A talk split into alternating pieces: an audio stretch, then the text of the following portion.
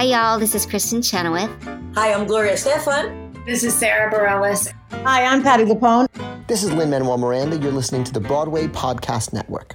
Hey guys, it is Ryan. I'm not sure if you know this about me, but I'm a bit of a fun fanatic when I can. I like to work, but I like fun too. It's a thing. And now the truth is out there. I can tell you about my favorite place to have fun Chumba Casino. They have hundreds of social casino style games to choose from, with new games released each week. You can play for free anytime, anywhere and each day brings a new chance to collect daily bonuses. So join me in the fun. Sign up now at ChumbaCasino.com. No purchase necessary. VGW. Void were prohibited by law. See terms and conditions. 18 plus.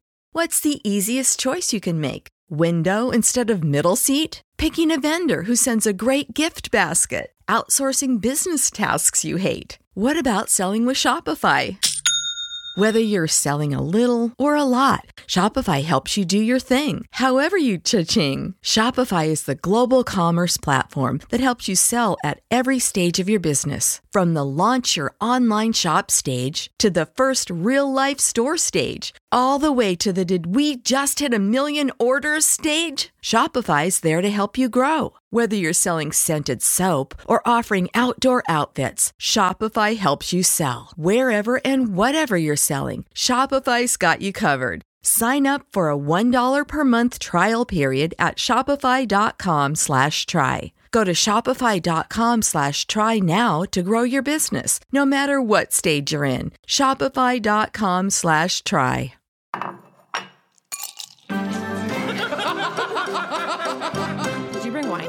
Got the glasses. You guys, I made a quiz. No, I didn't bring anything, but I'm here to have fun.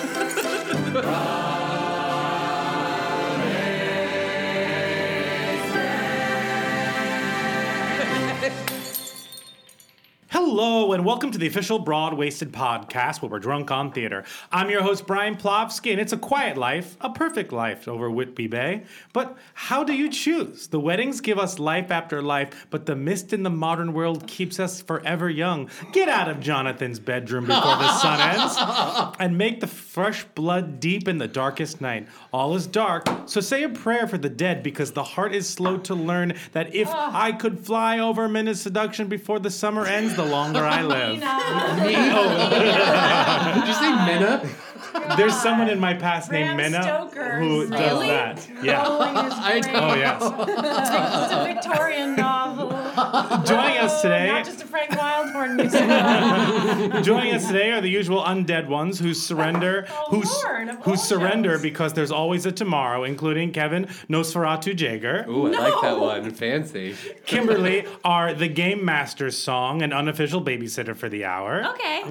Uh, and with us today is somebody you may have seen on Broadway or off in highlights like Anna Karenina, My Fair Lady, Call Me Madam, One Touch of Venus, The Importance of Being Earnest, Major Barbara, High Society, Amore, Short Talks on the Universe, Dracula, Finian's Rainbow, Children and Art, White Christmas, Told Passion, Do. I Hear a Waltz, and On a Clear Day You Can See? Forever. Just And those are just the highlights. LesArago.com. Let's give a big cares? broad waisted welcome to friend of the show. Friend of the show. Melissa Errico. You all ready for this? Welcome. Thank you so much for taking the time and joining There will us. be a test. Yes. all of the above. I was in all those, and that's even literally that's probably like one one hundredth of the truth. You Mm-hmm. know, it's the highlights. those those aren't even highlights. This is like- Like the It magazine. depends on what you consider uh, worthy of the word highlight. Is it the boyfriend you had because of it, or whatever? In which case, I think it was out of order. That's amazing. Um, let's just start with what are you drinking? What are you drinking? Am? I saying to tell the truth? Yeah. Yeah, I'm drinking what he's drinking. Yeah. Yeah, so we're drinking uh, the Milagro tequila. We love it as the uh, agave. It's the silver tequila. Mm-hmm. Do you know that all tequila has agave? Yeah, but this one has agave written on the bottle. Okay. So that's how you know which one it's it the is. new kind Which of is a tequila. sweetener, And I'm is like, it not? that's how. But I thought you're supposed to get thin from drinking it. That's why I chose it. Well, when it's made into a Agave is sweetener. organic. When it's So made yeah. into It's tequila. Yeah, it's something. To Okay. fair, yeah, it's fine. tequila doesn't have Well, calories. we didn't start drinking count? yet. We I'm sound like confused by alcohol. there. Yes. Alcohol has calories. Ma- many of them. Yeah, it has calories. Don't tell me that. all. when you drink on the podcast and people can't see you drinking, then you're good. Yeah, it's Great, fine. it's Yeah, like yeah. vacation Actually calories. Yeah, yeah. raspberry lime spindrift. We are. sparkling water. Oh yeah, those are very good. Tell the truth. Yeah. Yes. And then Um, Kimberly, I have our new Hudson Maple Cask rye, it's really good. We which is love very Hudson, good. so I don't good. usually sip whiskey by itself. Yeah, this is good. But this Local I can too, do. to where we're recording. Because it tastes like syrup We're actually being quite elegant. This is a, a mere sippage in these tiny little cups. Make it sound like we're so raucous, like it's like Just $2 like pitchers of margaritas. Rouge. yeah, yeah. Toulouse Lautrec in the corner. and Yes. don't know. Absinthe I wish. Nothing's going on. We're like these nice, educated people, like you know. Exactly. Sharing a drink at the end of the day. Yeah, Whatever, of course. Yeah. End of the day for uh, some of you. I haven't put my kids to bed. there is no end of the day. You have no idea. In fact, I almost want to look at my telephone because I actually wrote myself a note at one o'clock the other day because the dog sensed a coyote. So he was barky. You know, and then at like 9:20, Juliet comes out of her room because she was having a thought that something flew into her eye. I said, Did you have in your room, something just flew into your eye. And I said, Did you wear that little eye mask? I know, but something flew into my eye. I'm like, through the eye mask. so then she goes to bed. Then Diana has a bad dream. Then Victoria's walking. Then the dog senses the coyote. This goes on until Diana fully can't sleep at like 11:20. Then I oh, go. My husband's lying with her. Then I go lie with her. And then there's a bad dream. And I was like, I'm half asleep. I'm like, now who's having a bad dream? It's Juliet. I mean, and Vic, at some point, Victoria wanted me to rub her head, and she's upstairs. I mean, this is That sounds I, like a sitcom, like all in itself. you know, I know, and I actually went on my phone at like one in the morning and I wrote that whole thing down, which would be more interesting if I'd read that that little memo. But I had to write it down because I was like, this is this is my evening. That's You so know, crazy. It's like a and must down. heart play. It's really it is. So I have, I have I have doors on both sides and one above, so it's really it's literally it's noises all. Oh my goodness! Suburban, middle-aged Broadway star, and her kids coming from every door with a concern and a dog. having an extrasensory experience, you know, and I'm like, seriously? Oh my god, I love that. right? Oh my goodness. That's You know, amazing. How do we train the dog to always do sense the your career coyote? going under these circumstances? okay. That's Help people. amazing. You had to start with this whole Dracula thing. Okay.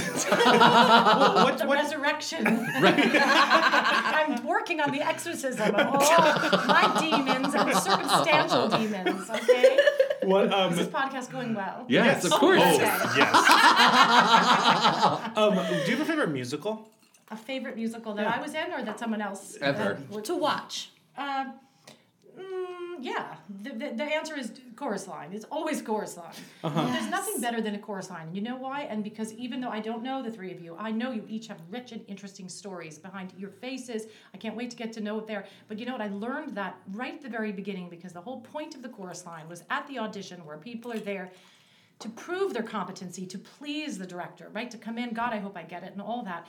Somehow, the process of getting it became how to be yourself, tell your story. And the people who most effectively told their stories and shared who they were really touched us. And those were the mm-hmm. stories that I'm sure the research of Chorus Line was incredible. There must have been thousands of people Yeah. who gave them the stories, but those 12 people are the people who got on that Broadway, Yeah, yeah, yeah. in that Broadway script which is which and the point of the play was that each person touched the director or somehow got heard because they were willing to tell their individual story and then at the end you have this i tell, I tell my kids, kids this all the time the great thing about that show my children are small and they're the same age they're 11 11 and 13 they're the You same age twins? i was yeah when ah, that you don't know that you're so in trouble Ah, the whole business is supposed to see like how did she do it We're more concerned with the like, coyote she? and the What?" dog. Yeah, I guess the coyote. um, no, so the whole point, as I tell my young preteen daughters, is that at the very end of the show, this this um, uh, uh, line of people come out, this absolutely perfect and uh, uniform line of golden people in little golden jackets and perfect tall golden hats and little legs that do everything just exact. They're all the same. And the point of a chorus line is the exactitude, is the balance, is the is the incredible precision of, of letting go all your individuality and working as a team. That's the thing about theater is that it is a team job. But Mm-hmm. what I love about that image itself is that they're all the same at Mm-hmm. the end. But we as the audience know each individual person. Yeah. So we know That's really there's interesting. Right, Kevin? I know. I- Kevin has just learned about a chorus line. really. so I knew I knew the He show, but I'm not a dancer. Come to my bosom. darling. I'm not a dancer, so I didn't know like what the show is about. So like it kind of always eluded me. I knew dancer what it dances? was, Oh. but I thought it's not about dancing. I thought it was like noises off, but for chorus members. So it was like a madcap kind of like, oh, I lost my hat and where are my shoes? And like No. We running stayed into like an hour late at Oh, dinner this one So time. yeah, we had dinner the other night, and my, my friend Aaron was explaining what actually these songs are about, and like because I didn't know like the music in the mirror and the And mirror, the mirror. I thought was called the music in the mirror because I've only seen a joke. Uh, video of it where Jessica Sim- uh, Jessica does not think it's a Simpson- joke. No, she's Jessica not. Simpson is Jessica working. Simpson performed it in high school, and somebody filmed it and like made a whole YouTube video out of it. So that was like the experience I've seen of that song. So I thought from what she was doing, I was like, I just guessed it was All right, about so a I'm boy. not. You hear? I'm not quitting. I'm one of the few people left who knows everything, and I'm going to continue to say it to to help Yeah. things along because some of the references educationally are completely off and Uh-huh. Yeah. they have to be restored because you're missing stuff you Yeah. know what I mean? yeah and the kids I I mean there's there, there, the process the, the, the audience is getting created uh, um, in an awkward way. I mean, my kids, I took them to Beetlejuice this weekend, Sure. which I absolutely Yeah, loved, but so they were fun. ahead of it. They knew all the lyrics, they knew all the dances and stuff from TikTok. Oh, it's Oh, very they are popular. doing TikTok My things. kids oh. Yeah. are already they're doing they're saying like they're you know they're busting out like lyrics that say pedophile and martinis and mm-hmm. they're going in this big like cocaine sniff. They don't know what they're doing. They're ten. Sure. But it doesn't matter. I mean, it doesn't matter. But they don't have. they- They learned it on TikTok. Right. And then the show was a, a confirmation of what they learned on an app. Mm-hmm. So in other words, the the, Weird. the exposure It's that like we're such getting a to- backwards way to learn a show. yes. And Concurrently, Exactly, learning like, it yeah. from Jessica Simpson's high school YouTube Right. not it's never my a good thing. idea of good background. Give me your wrist. Come here. Whack. Okay. Um, anyway, so that's what were we only the saying? So tip of the iceberg, but was, yeah. my favorite musical because of not so much. Well, actually, because of the music. Marvin Hamlisch is Sure. king and a god. And you know, I, one of the things I'm here to talk about is Michel Legrand, who's also his um, Mm-hmm. contemporary and friend, and they shared the Bergmans, which was the, the lyric writing team. Um, so this is all the same era, actually. So Yeah. I think that there was something um, in that, um, you know, late '60s and '70s and you know later '70s, sort of second wave of the Great American Musical. I mean, Seth Rudetsky would probably be way smarter on this, but. Um, that was still a golden age. You know, I would the, say the so, yeah. Hamlisch, the David Shires. Oh, the- absolutely. yeah, yeah, sort of the pre Angela Weber and so on. The pre, you know, I was a Les Mis person. I was Sure. one of the first Cosette replacements in the late '80s, and so that was a, that's a new kind of musical. Yeah, yeah. But prior to that's the musical that influenced me.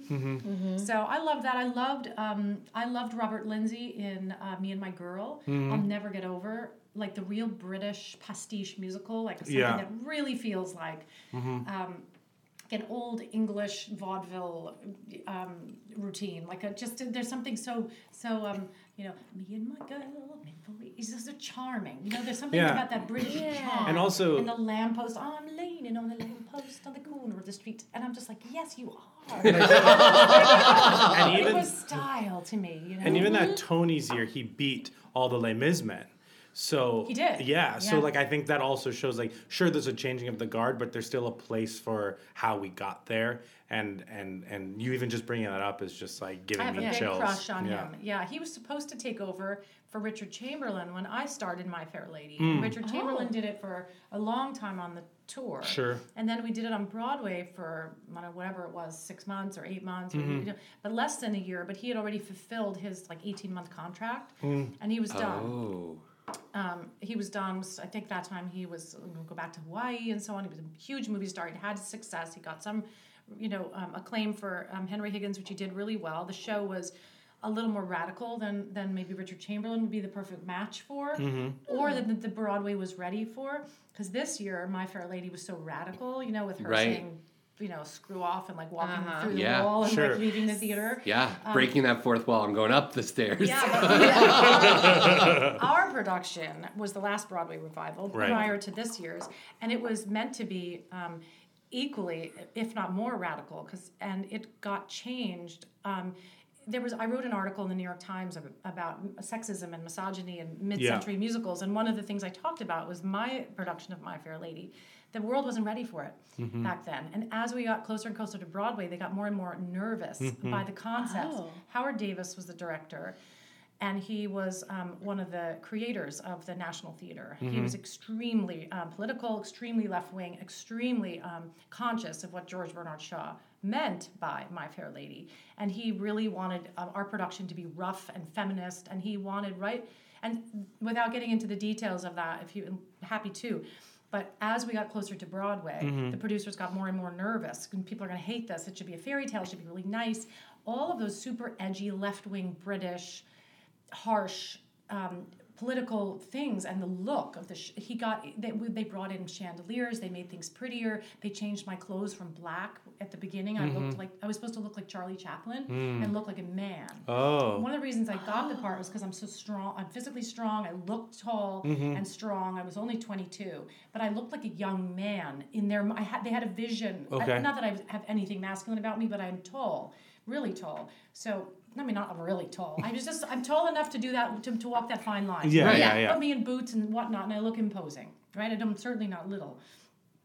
And uh, the idea was that Eliza, when she was selling flowers, was already um, working in a, a free market, and she was she was completely confident in what she was buying and selling, and it was her intelligence that got her. Um, got her uh, uh, it was the, the speed of her mind and stuff and that made her go to henry higgins and she wanted to advance herself.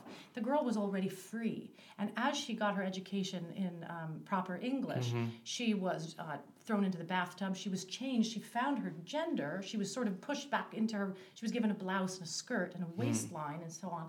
But then she was only free for the marriage market where she'd been free before she was one of the boys I this is the most engaging conversation I've ever heard about My Fair Lady. Yeah. I Oh, I, I think- want this. Well, well, great. Here it is. Yeah. I'm telling you, of course. Yeah. Yeah. My fair lady, Yeah. call me. Um, because even the most recent revival, I feel like didn't push those boundaries very far. Just they, at the end. They had like they had the moment at the end where they, they kind of like changed the Spoiler the button to like, Yeah. but like they didn't really when you go to Lincoln push Center. like the like feminist agenda at, at all. Really, No, No. no, They which is kinda- why the end was such a shock, maybe in that right? production. because, especially when you see a wasn't show there like like before. that at Lincoln Center, like a Lincoln Center likes to do like a golden age kind of like Beautiful shows. This is the beautiful version of exactly what And you kinda put a expected to little of that see, in the. Mm-hmm. and then they threw in that little moment to like. Uh, Can, can I give Yeah. you can I give you one example that's not beautiful? That's Yes. so brilliant. Yeah, of course. Um, speaking of boyfriends, by the way, I'm sure that this is sort of like you know, there's like one or fifteen people out there going like, I know the story. I did fall in love with the director of the show. Sure. I was right out of Yale. I was as smart as a whip. I was super strong. Intellectual kind of an actress, and he was a British, and he was a single man. He was, you know, already, and I absolutely fell passionately in love with this, mm-hmm. with the director. We were a match made in heaven, and so just to just just just mentioning it, it was it was a passion of mine to see his vision through, mm-hmm. and so one of the I'm so impassioned by it. He has passed away, but it was an absolute. He was an absolute genius. Um, went on to have an amazing uh, other relationship, marriage. He has a beautiful family. Um, but he did uh, leave us a couple years ago. But I still feel he wasn't seen because he was such an intellectual and such an exciting um, person. Um, one of his ideas was that Eliza's entrance into, into society is dangerous and frightening and ter- and should terrify us. Actually, it shouldn't be just like, "Wow, she's so pretty! Oh my God, the dress!"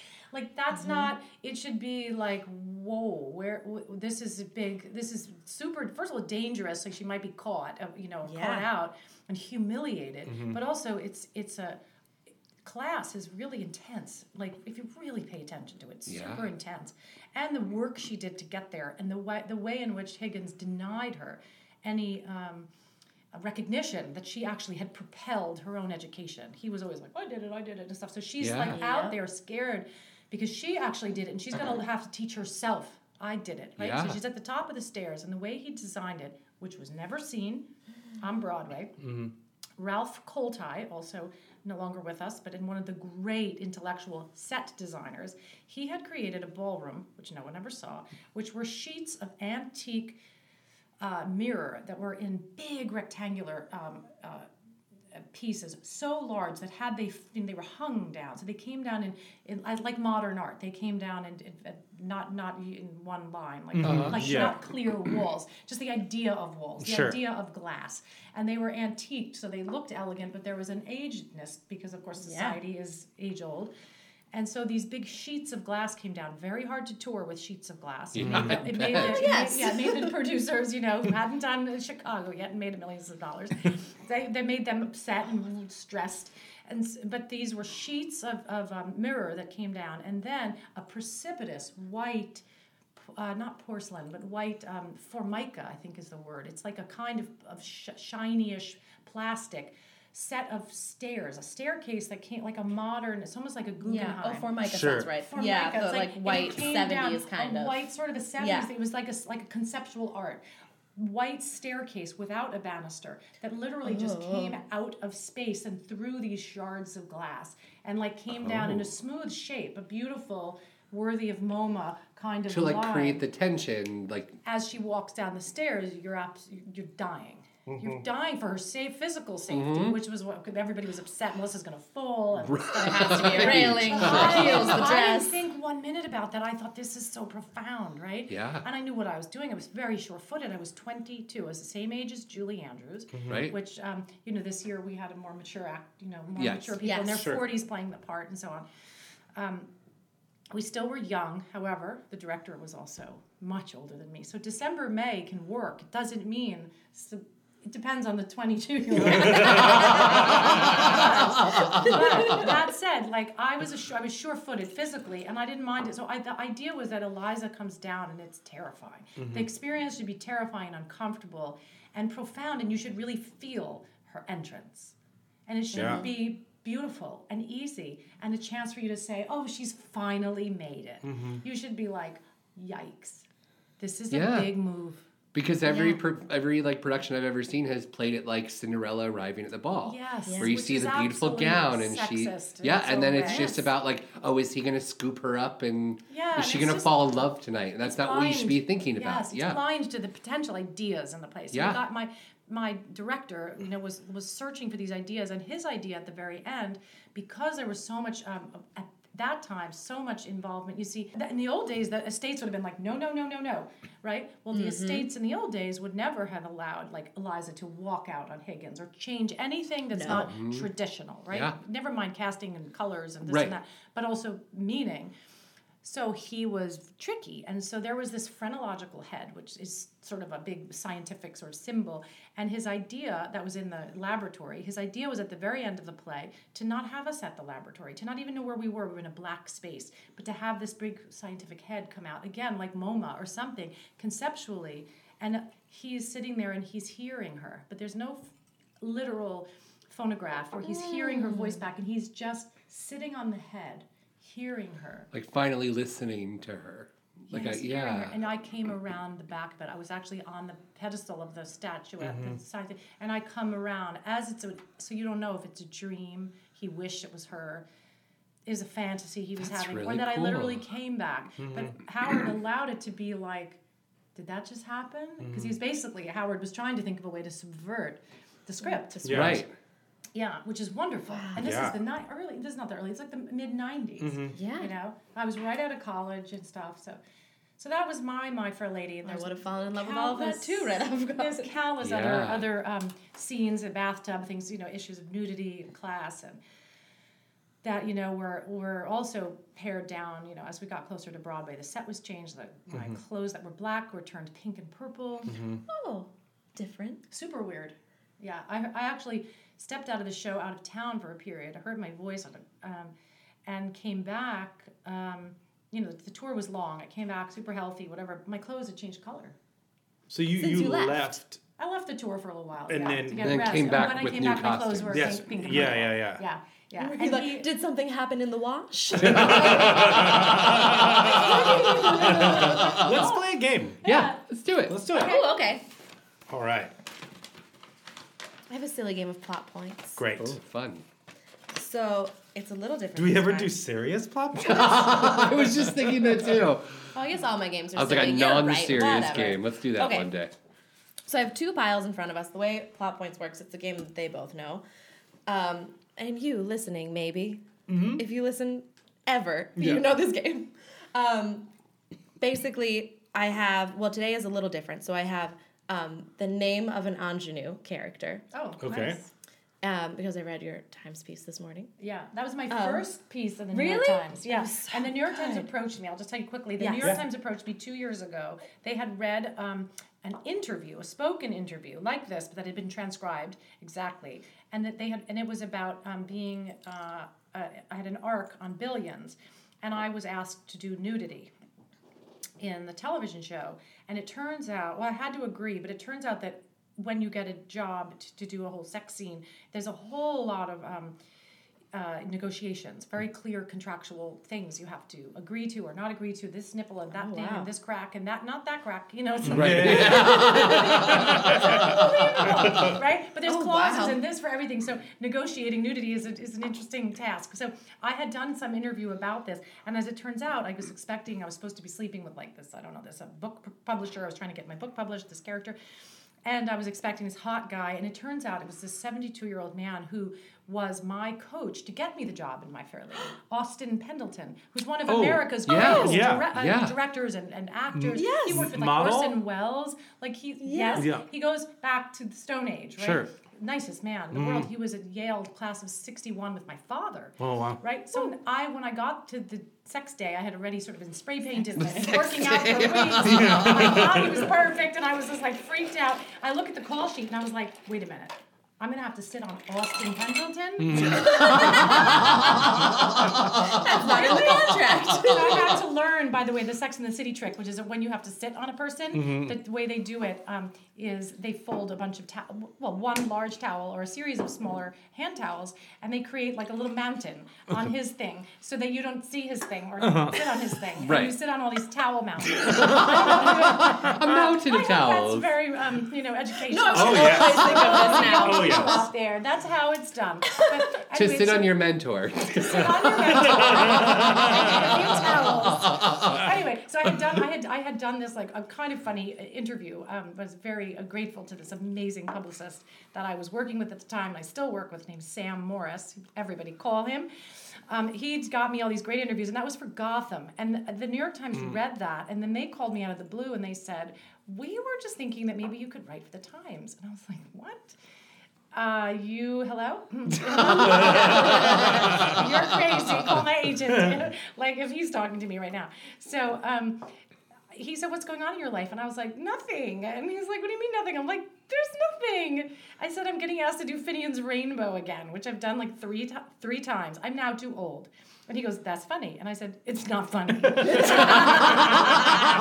"No, it is. It's really As funny." we all laugh, right? I was like, it's not funny. I'm so old. I said, I'm going to get arrested. There's the ingenue police will come and get They're like, this is not they- allowed. so, so you can now Google Melissa Errico ingenue and New York Times, and you can read, and that is what happened. It's like the police are at the door, and I'm being taken away. I want to Google the So- ingenue police. yeah.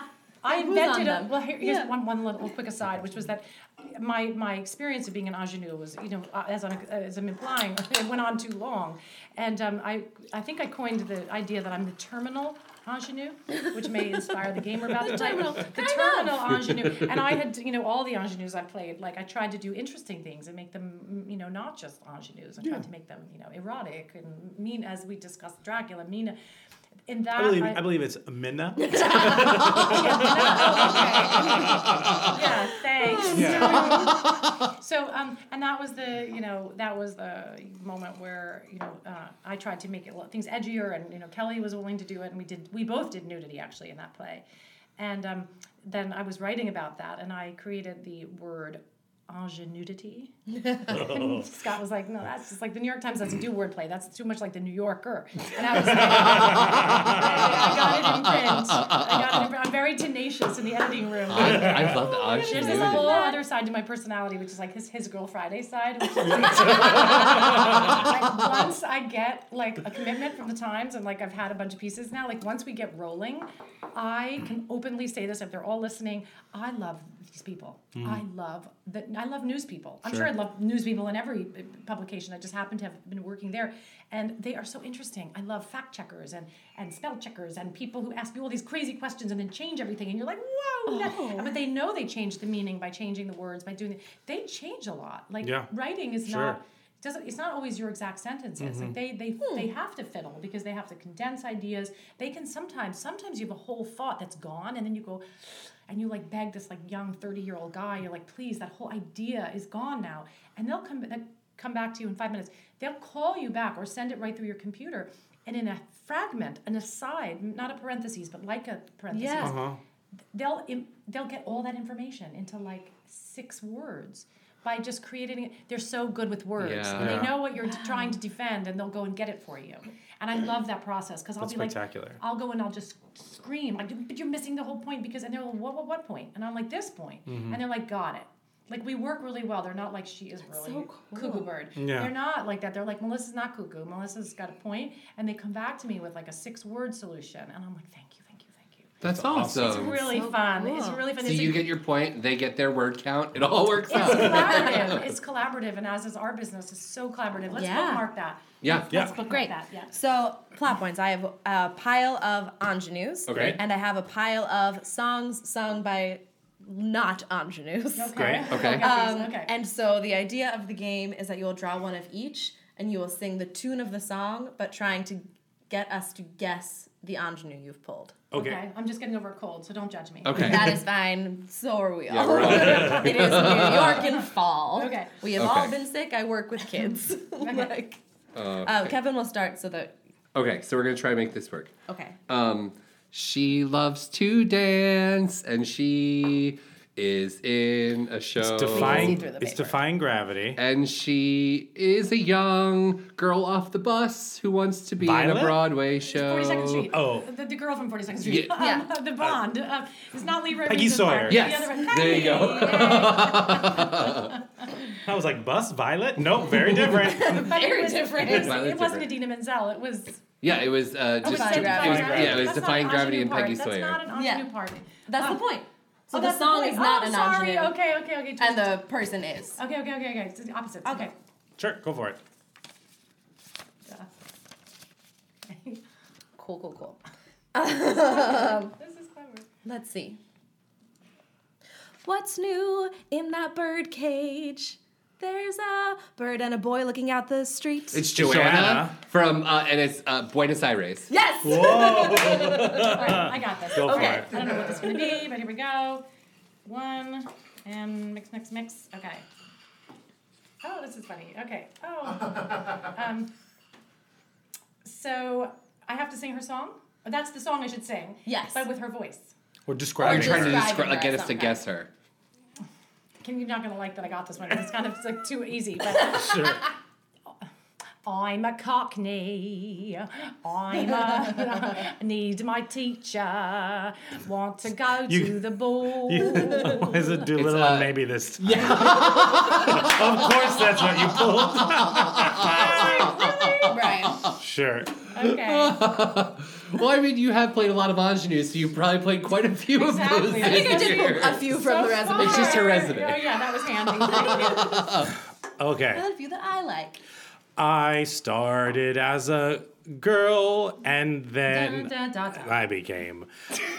I put on leather and was accepted by the whole school. Nobody Oh, rain it's, on it's, my. it's Sandy from Grease. Yes. To Don't Rain on My Parade. Yes. That's amazing. that show has a bad message. Can we just put that out there again? yeah, yeah. Step into the world of power, loyalty, and luck. I'm gonna make him an offer he can't refuse. With family, cannolis, and spins mean everything. Now, you wanna get mixed up in the family business. Introducing The Godfather at ChumbaCasino.com.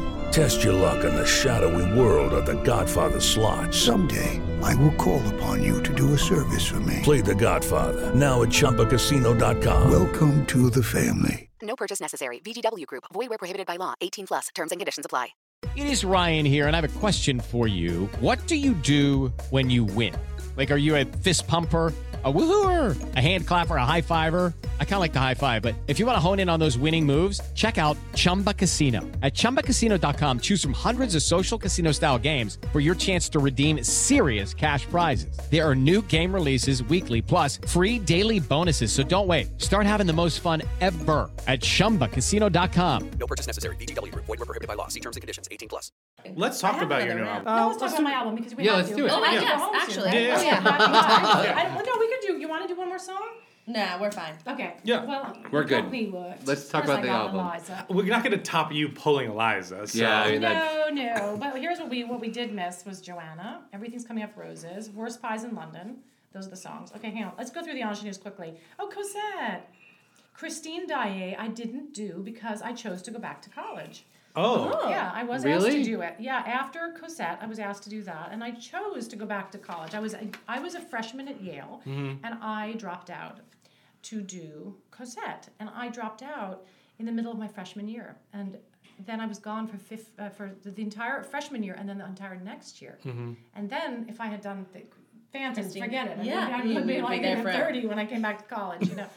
So I um so I never got. so that was important to you to make sure you got your degree. it was important to me to make sure I got my degree. I was actually very interested in art history, and think was that my is sister's was your- thing. yeah, yeah. oh, My sister has her uh, graduate degree, and she manages an artist studio. I love it, you know, and and sort of in the, in, in Me Too style. Um, I'm not going to be like give you like big sob story, but um, I was a natural intellectual. I loved Yale. I wanted to go back and do art history, and I think a whole side of myself was meant to be. Um, a s- uh, someone who writes and speaks and and, and, and, and and researches, and maybe I could have gone into art history. But at my senior year and at Yale, a professor was grossly inappropriate one day and freaked me out, and I felt demoralized because he had been my thesis advisor. So we- we worked together for the entire year on the most powerful sort of aspect of my education. It had all come to this thing where they, they gave me the chance to write a thesis, which was a graduate thesis mm-hmm. as an undergraduate Wow. and I did it, and it mm-hmm. was great, and it was really cool. 15th century painter, of Italian, and I was like that good at it, and he was my like everyday kind of person. And then he mm-hmm. just like went at me like it was late, very toward the end of the semester.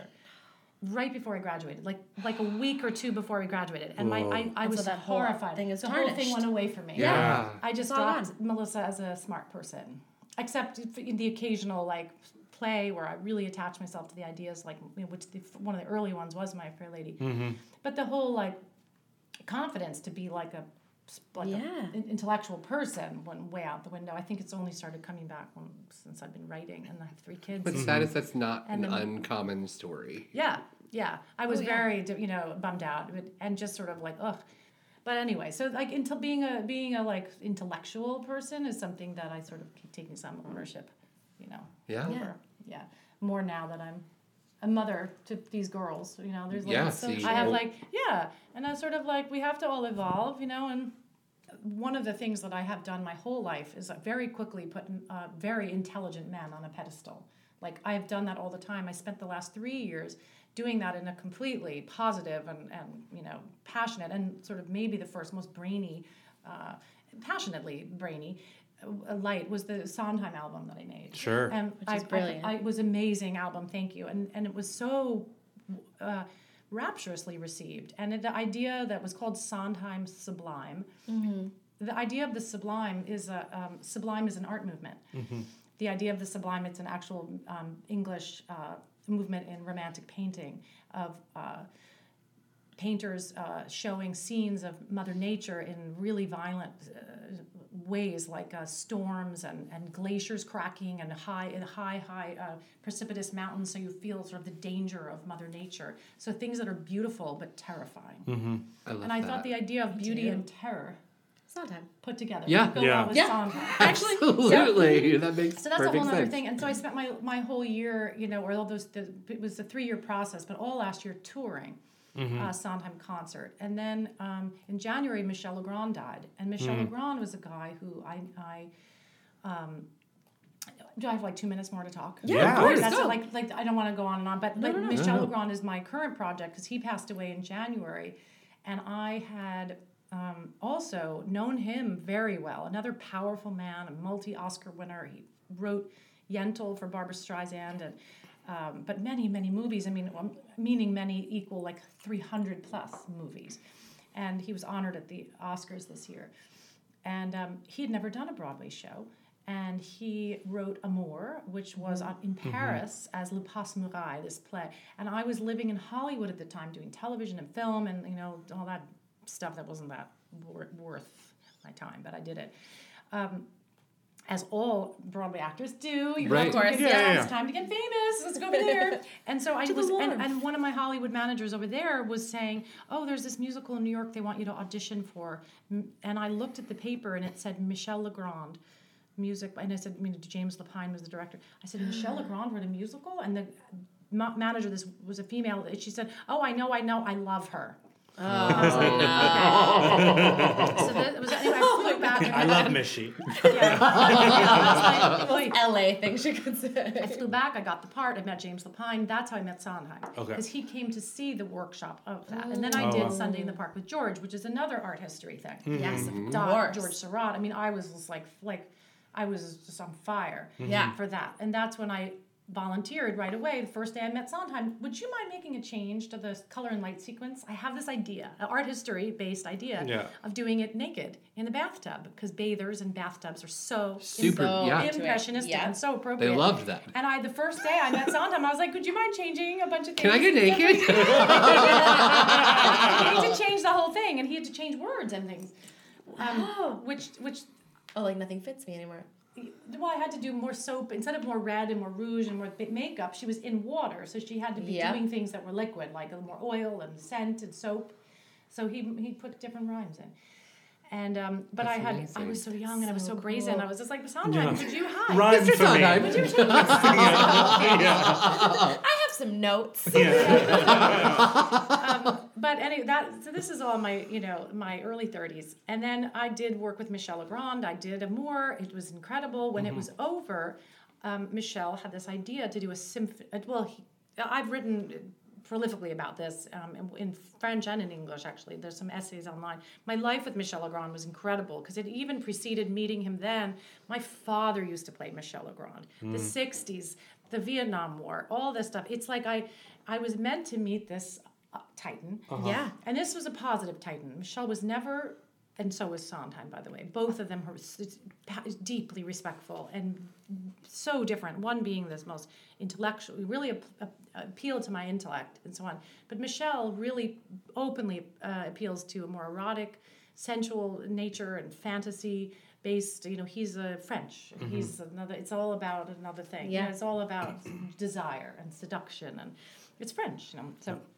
Anyway, so Michel Legrand was, you know, we did an album, Yeah. a symphonic album, and that was a long time ago. And um, I'm re-releasing it right now in the wake of his uh, passing and in the wake of writing um, a re- requiem to him in the Times. And then I got asked to do all his memorials in Europe. Yeah, it was Now like a I'm- two day experience, right? Or What in Europe? The um Well, the well the the. The, I did a tribute. I think the tribute concert in Paris. Yes, yes, probably that's the one I'm speaking. That's speaking like of. Mm-hmm. the Radio City Music Hall of Paris. It's called Le Grand Rex. It's ridiculous, and nobody there was.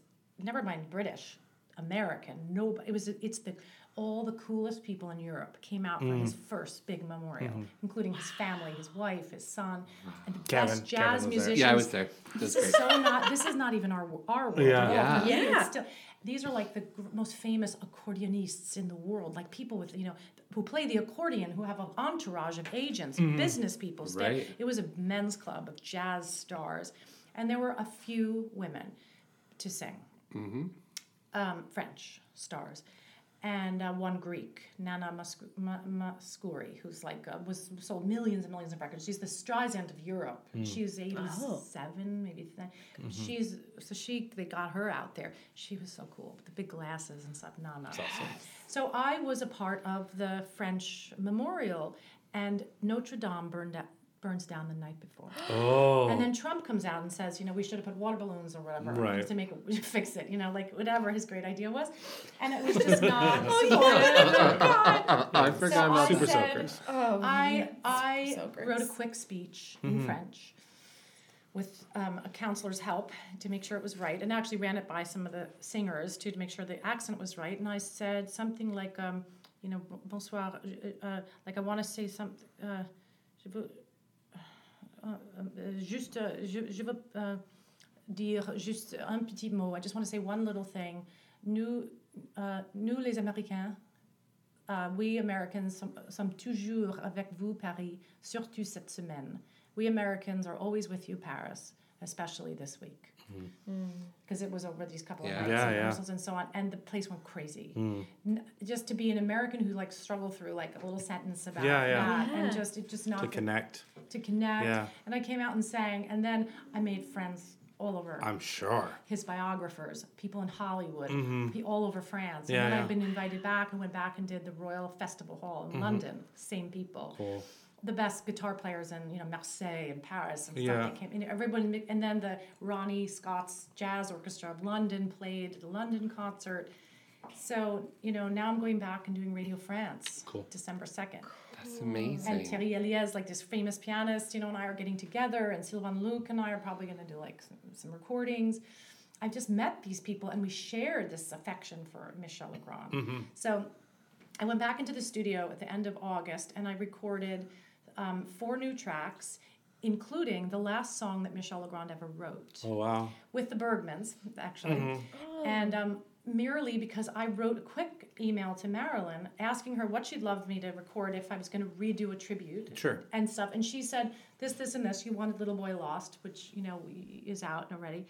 And um, I said, Is Hurry Home the last song you ever wrote with Michel? Hurry Home is a single that I put out in 2017. You know, look, I'm not working, I'm not getting, you know, the Broadway phone calls. You know, at the moment, I'm raising kids and I'm doing well, but sometimes I record stuff and put out a single or do concerts and cabaret. This is how.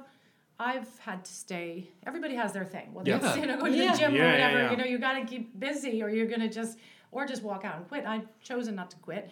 So this world has kept me going, and so I, I harked back to two years ago. I did a single called "Hurry Home." I said, "Was that your last song with Michel?" And she said, "No." And she attaches it on an email. This is the last song I ever wrote with Michel. I would love to hear you sing it. And I was like, "Sing it." Does Bra- Barbara have this song? Yeah. so I took that song and um, we recorded it, and it's coming out um, as a single on November 1st, but it's Mhm. the whole album comes out November 8th. Yep. I don't know when you air, but This is uh, that's going to come out a couple days after you're hearing this. So this this can't do the today science- is science so Okay, the, yeah. Today you're is like the fifth? You're listening to this on the fifth, listeners. So the album comes out Oh, on so the you can have it already, but You yeah, have so, the so single. on Yeah. the fifth, you can have that single. It's called "I Haven't Thought of This in Quite a While," Mhm. and it's the last song he ever wrote. And the three singles will be out by that point, and um, and it's just it's a masterpiece. Mhm. And I did it in London as the debut for the song, Mm. a public debut, and people were just like, "What?" You know. So he he finished with the on a high. Yeah. Yeah. Oh, I So can't wait to in hear terms it. of like you know my journey, like I've been admiring you know these kind of men and brilliant men and so on. And I think when I did the original album, which was an orchestral album, I Mhm. was glad to be one of the other one of the many instruments. There were one hundred pieces in the oh. orchestra. And i was like he conceived that i was like the, one of the flutes. And i was fine to be oh. to sublimate That's so myself. But now that i'm older i feel like it's my Yeah. t- Mhm. michel legrand i think i've now i think this this particular album rep- represents like the whole melissa story Sure. because i've really stepped forward as his an interpreter someone who knew him someone who can um, be a biographer for him and, Yeah. uh, and love him but also step forward as a singer i mean you really hear on these new tracks like there's no i'm not blending into Right. an orchestra it's Yeah. me and my, It's my you. band. Yeah. That's yeah. awesome. Yeah. yeah so Have I'm you proud of it. have you ever performed in Tuesdays in the corner with Kevin? No. Kevin's corner. Let's welcome to Kevin's I got Corner. terrified for a minute. um, I ask some fun and zany questions. And today I Googled top 25 weirdest interview questions. And so these are what came up. So I'm just going to ask you like three of them. okay And we'll see what happens. Um, we haven't already hit those No. Don't- no, Any trust of me. my Don't you worry. prior answers Okay. okay um, if you were a box of cereal, what would you be and why? Um, I was a box of cereal. I want to just say something funny about Wheaties because my husband is a tennis player Yeah, uh-huh, and he uh-huh. was on the Wheaties box. No. we had in the house. Of course. Have you eaten that little plastic box. Yeah. You know. Yes. So, um, if, if but that's him. If he was, he's a. wee- If I was, He a already box is a of cereal box. um, um, maybe it's something with cinnamon. Okay. A toast crunch. Cinnamon squares of some kind. How about life cereal with cinnamon? Ooh. That is my favorite Cereal, I like that. Because I'm kind of a life type of person. The word I like. Yeah. Um, This is a really. I hope I gave that meaning. No, that was perfect. Did not deserve. um, if y- if I just snorted by the way. Kevin. you're a new you're a new addition to the crayon box, what color would you be and why? A golden green of some kind. Ooh. Golden green, a combination of the the shimmer that you feel in the Greek islands and the, and Oh. an olive tree. Oh, that's really nice. Really good answer. She's taking these ridiculous questions and giving us lovely things. I'm trying to give the stupid question Okay, uh, really beautiful poetic answer. Like the sublimity thing. Melissa like, woo. Okay. Um, have you ever been on a boat? that is the 25th most weird question I'm question going to to tell ask you an interview. actually, I have been on a boat, and I go on a boat once a year with my best friend. My best friend um, has a sailboat. Her Mm-hmm. husband is a sailor, and he um, can do it all by himself. This massive wooden sailboat. Whoa. And, and she lives out. Um, in the Hamptons, Mm-hmm. and um, we used to be raising our kids together in Manhattan. Mm-hmm. I've had to move out of the city for different reasons. I have a tennis playing daughter, and Mm-hmm. it's just better and healthier for girls, I think, to not be in Manhattan all the time. Sure. She moved out far away um, with an autistic son, Mm-hmm. and it's just it's just it's not easy. But once a year, for sh- she goes out almost every day with her. That, That's Really? their And- chance to calm down and just be together as a couple. Mm-hmm. He sails her out, but they Don't always see find my dad time. on a boat. They always find time, and I always find time in my calendar to get out to the Hamptons and get on that sailboat. And I know that um, I won't say the sailor's name, the husband, he has that big wheel, and I know he watches me and Beth until we're calm, both of us, and we go out and we sit at the very tip and we mm. get into these mm. deep conversations. And sometimes, like, so much time goes by, and I'll like realize, I'll look back and I'll realize that the husband is protecting our friendship. Mm. He wants this ride, and he wants the two of us. He wants this like n- jumpy actress friend and his wife to just talk. Yeah. And like that ride, we love it. We just live for that ride on a boat. So I did. That's I so think beautiful I succeeded. again. Again, the dumbest question. I know. And this is the last question, but I'm going to ask you because of your husband. Uh, why, why is a tennis ball fuzzy? That's on the list. It's on the list. All right. These are questions that were I asked to don't know, people but I found one. interviewing Dir- for I found one in my sink yesterday. I was doing dirty dishes. It's on my Facebook page. I literally was was doing the dishes. ball? And I was like, "There's a tennis ball in like a in a water bottle thing, like a like a smoothie cup thing." But it was like you can see it. All the disgusting pasta and like the gross thing. There was a, you find tennis balls everywhere in my house. I never would have thought this In the dirty, sink. fuzzy Yeah. ball. You don't know is if it it's from the dog, from the I don't know. Husband, from seems the like daughter. A pornographic question. and this has been Kevin's Corner. um, that brings us to our episode. Thank, you, so much for joining us. Yes, this thank was you. so much fun. Fascinating. Um, We you could can talk to you for hours. uh, just remember you can follow her at Melissa underscore Errico. Um, you can also don't forget to uh, pick up her new album. Um, again, that is Legrand Affair, the songs of Michel Legrand. Uh, November 8th is the full album. Uh, you can also see her at 54 Below, um, um, the 7th and the Yeah, 8th. Grab those tickets. Seven, eight, and nine. Seven, eight, and nine um, at, s- at 7 p.m. slot. Yeah, the early um, so uh, take a look at those. You can follow us at Broadwasted. Hey, that's us. You can find us on Twitter, Instagram, our Facebook group, Patreon, um, all those fun things. Um, find us on Spotify, iTunes, rate and review us there. Five stars, please. Thank you. Um, and then you can find us on the Broadway Podcast Network. That's Yeah, check it out. bpn.fm backslash Broadwasted. That's us. Um, but we end every episode with a quote. Oh, yeah, we do. And today says, blood will done run down his face when he is decapitated. Ah, his head on my mantle is how I will let him know how much I love you. Die, die, die. I can't. That is Dracula's Lament from Forgetting Sarah Marshall. That wasn't on my show, was it? No, no, no, no. That was the movie Forgetting Sarah Marshall. It's like a parody of Oh, Dracula. thank you. I'm Yes. blocked out. But I was like, ah, so we you said die. we did like a Dracula die. bookend. Um, Die, bye. But again, thank you so much for joining us. We Yeah, really seriously. appreciate you. You're so busy. We so appreciate you being here. Oh, it's my Thank pleasure. you. I'll get Um, home for bedtime. Don't worry. It goes on and on. And the coyote in the Yeah, country. cheers. Cheers, yeah. Zutu wop bop. Cheers. Woo. Thank you. Thanks. Speaking of Grease.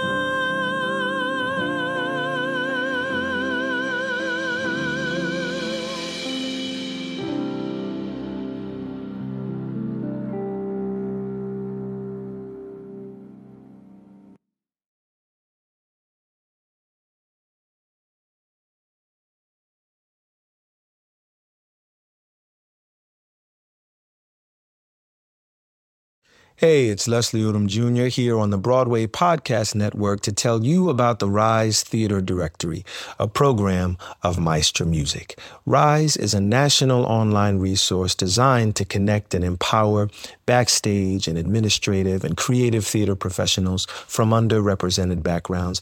If you work or aspire to work in the theater community, this can help you find your next project. And if you hire theater professionals, search the Rise Theatre Directory to find your next team. Create your profile now and get more information by visiting risetheatre.org. That's theater with an R E R I S E T H E A T R E dot org because only together we rise. Step into the world of power, loyalty, and luck. I'm gonna make him an offer he can't refuse. With family, cannolis, and spins mean everything. Now, you wanna get mixed up in the family business. Introducing The Godfather at ChumbaCasino.com. Test your luck in the shadowy world of The Godfather slot. Someday, I will call upon you to do a service for me. Play The Godfather now at ChumbaCasino.com. Welcome to the family. No purchase necessary. VGW Group. Void where prohibited by law. 18 plus. Terms and conditions apply.